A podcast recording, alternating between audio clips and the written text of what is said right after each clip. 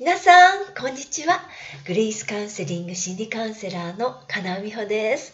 いかがお過ごしでしたか？自分のやりたいことがわからない。やろうとしてもエネルギーが出てこない。うつ病や不登校、引きこもりの方など、いろいろな方からよく聞く言葉です。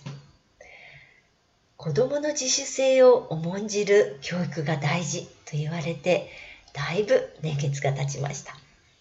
そんな中、親が子供によく言うようになった言葉に、何々しなくていいのかな？みんな何々してるよ？何々した方がいいよね？と言った言葉があるようです。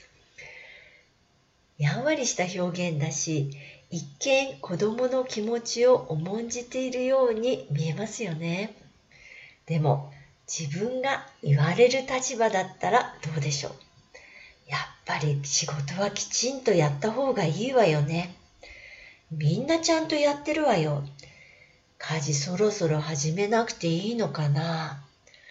こんな風に言われたら自主性を重んじられてるというよりは感じるのはプレッシャーばかりじゃないでしょうか。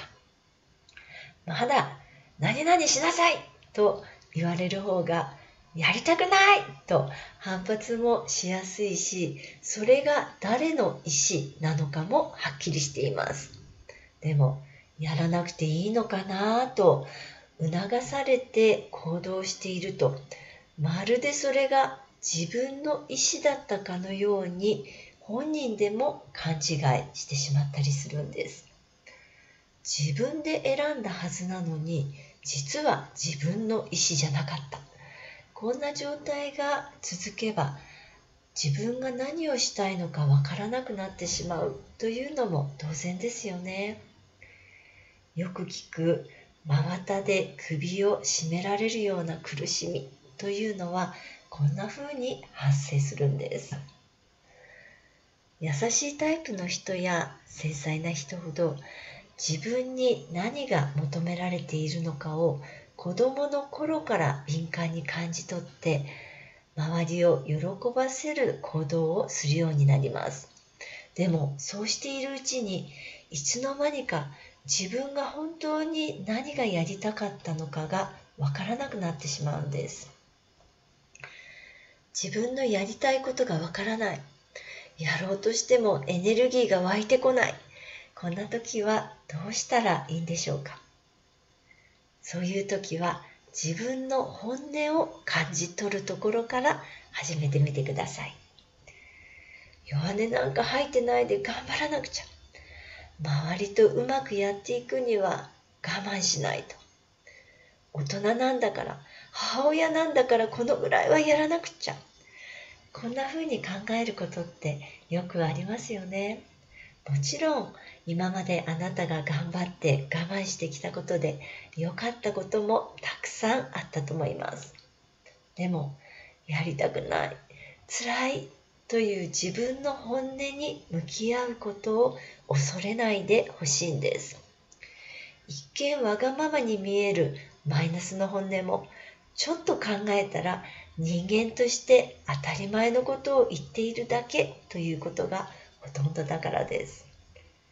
こうした方がうまくいくから、周りの人が喜ぶから、将来のためにはこれがいいから、など、何々すべきと頭で考えた効率的な生き方に、あなたの本音が侵食され続けてきたなら、自分のやりたいことはわからなくなっていきます。理性やリズムでこうするべきと考えても本当にやりたいこととずれているならエネルギーが湧いてこないのも当然なんです。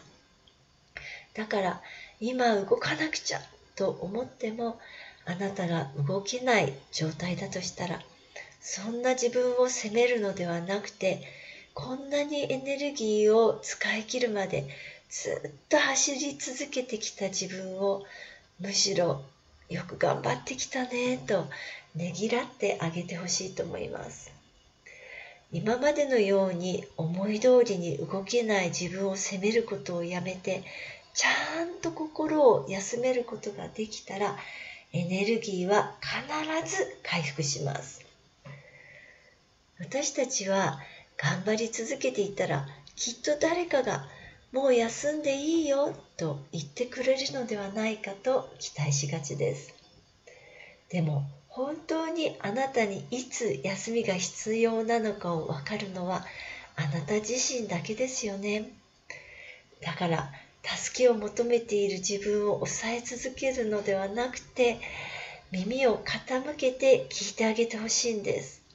そうやってマイナスの自分の本音にも付き合っていく覚悟を決めてください。あなたの本当の望みは本音の奥に眠っています。マイナスの自分の本音に向き合って受け止め続けていくと自分が心の底から望んでいく望みも見えてきます。さあ今日の話皆さんはどう思いましたか？悩みはあなたとあなたの家族がもっともっと幸せになるための贈り物。大丈夫。あなたにもできます。ではまた。